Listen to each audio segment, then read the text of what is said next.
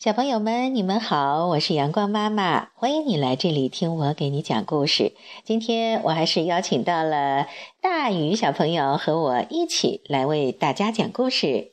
大宇和大家打个招呼吧。大家好。那今天我们要讲的故事名字是拇指姑娘。今天我们要把这个故事送给谁呢？送给一位小朋友，他叫马一格。为什么要送给他呢？因为他生病了。他生病了，会非常的难受，是吧？我们把这个故事送给他，希望他能够很早的好，早日康复，好吗？好。这个是大宇特别为格格来挑选的故事。从前有一个女人，她非常希望有一个小小的孩子。一天，巫婆送给她一粒大麦粒儿，对她说什么？把它埋在花盆里，你就可以得到你想要的宝贝了。女人回家种下了麦粒儿。几天过去了，一朵美丽的大红花长了出来。在花的中央，绿色的花蕊上面坐着什么呢？坐着一个娇小的姑娘，她和她的拇指一般大小。只有拇指这么大的姑娘。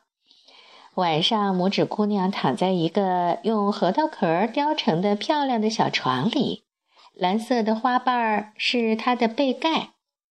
白天，它坐在一片很大的花瓣上唱歌玩耍，这个花瓣就漂浮在一个盛着清水的花盘当中。有一天晚上拇指姑娘熟睡的时候，怎么了？发生什么事儿了？一只癞蛤蟆从窗户上跳到了桌子上。它又大又丑，身上黏糊糊的。让癞蛤蟆心想，这可爱的姑娘正好可以做我的妻子。他想娶拇指姑娘，是吧？对。他抱起拇指姑娘熟睡的这个核桃壳儿，跳出了窗户，把拇指姑娘放在了花园溪中的荷叶上。拇指姑娘醒来之后，知道了癞蛤蟆要娶她当新娘，以后要在泥巴里生活，她就伤心地哭了。小鱼儿们听见了，非常同情拇指姑娘，就一同咬断了莲藕的茎。那么荷叶带着拇指姑娘顺着小溪就飘走了。到了早上，阳光照在水面上，就像闪亮的金子。忽然，一只很大的金龟子飞来，抓着拇指姑娘飞到了树上。许多的金龟子来看拇指姑娘，金龟子小姐们嫉妒她，说她长得丑陋，并把她赶了出去。冬天来到了，下起了雪，外边好冷好冷啊！拇指姑娘冻得瑟瑟发抖。她来到田鼠的家门口，田鼠呢，心肠非常的好，她不忍心看着拇指姑娘受冻，就把她请进了家里，留她在家里过冬。有一天，田鼠的邻居谁呀？鼹鼠。鼹鼠来拜访，拇指姑娘为他们唱了非常非常动听的歌曲。这个鼹鼠就怎么样了？爱上了拇指姑娘。他从自己的房子里挖了一条地道，邀请田鼠和拇指姑娘到这条地道里来散步。散步的时候呢，拇指姑娘看见地道的中央躺着一只冻僵了的燕子，她非常难过，就弯下腰来，在燕子闭着的双眼上轻轻地吻了一下。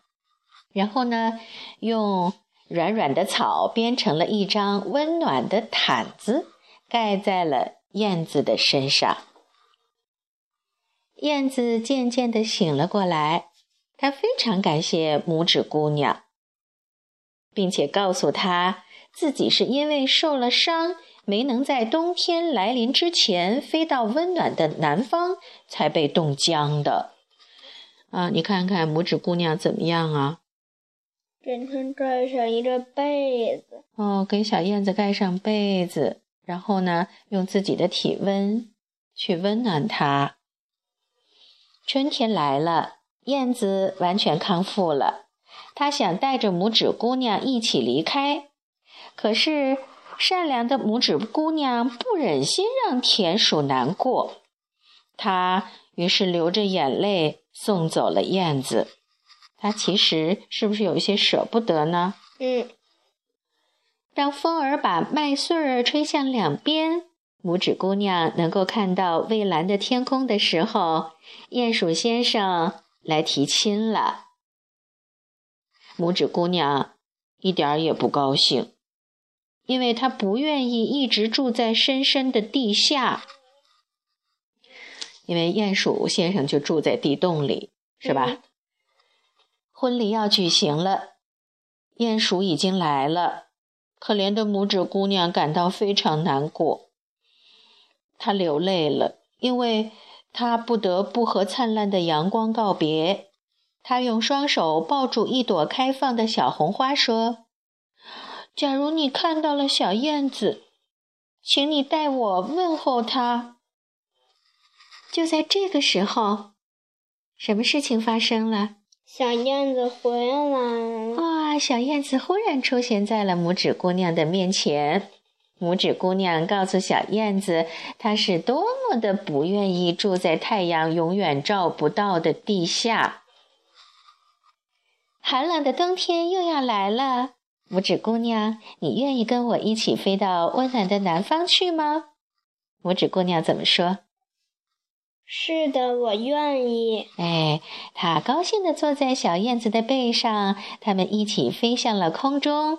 飞过了森林，飞过了大海，他们飞到了一个碧蓝的湖边。小燕子把拇指姑娘轻轻放在一片宽阔的花瓣上，花的中央坐着一个小小的男子，他的头上戴着一顶华丽的王冠，肩上呢长着一双发亮的翅膀。原来啊，他就是花中的安琪儿小天使。安琪儿见到拇指姑娘非常高兴，这个时候啊，每一朵花里都飞出了一个安琪儿，他们把一双翅膀安到了拇指姑娘的背上。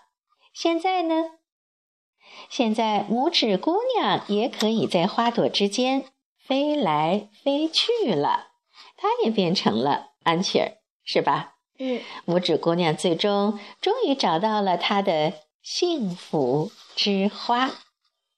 好了，宝贝们，拇指姑娘的故事就为大家讲到这儿吧。最后呢，我们祝愿我们的所有的宝贝都能够健健康康，也祝我们的马一格小朋友快点好起来，好吗？好。那我们跟大家说再见，拜拜。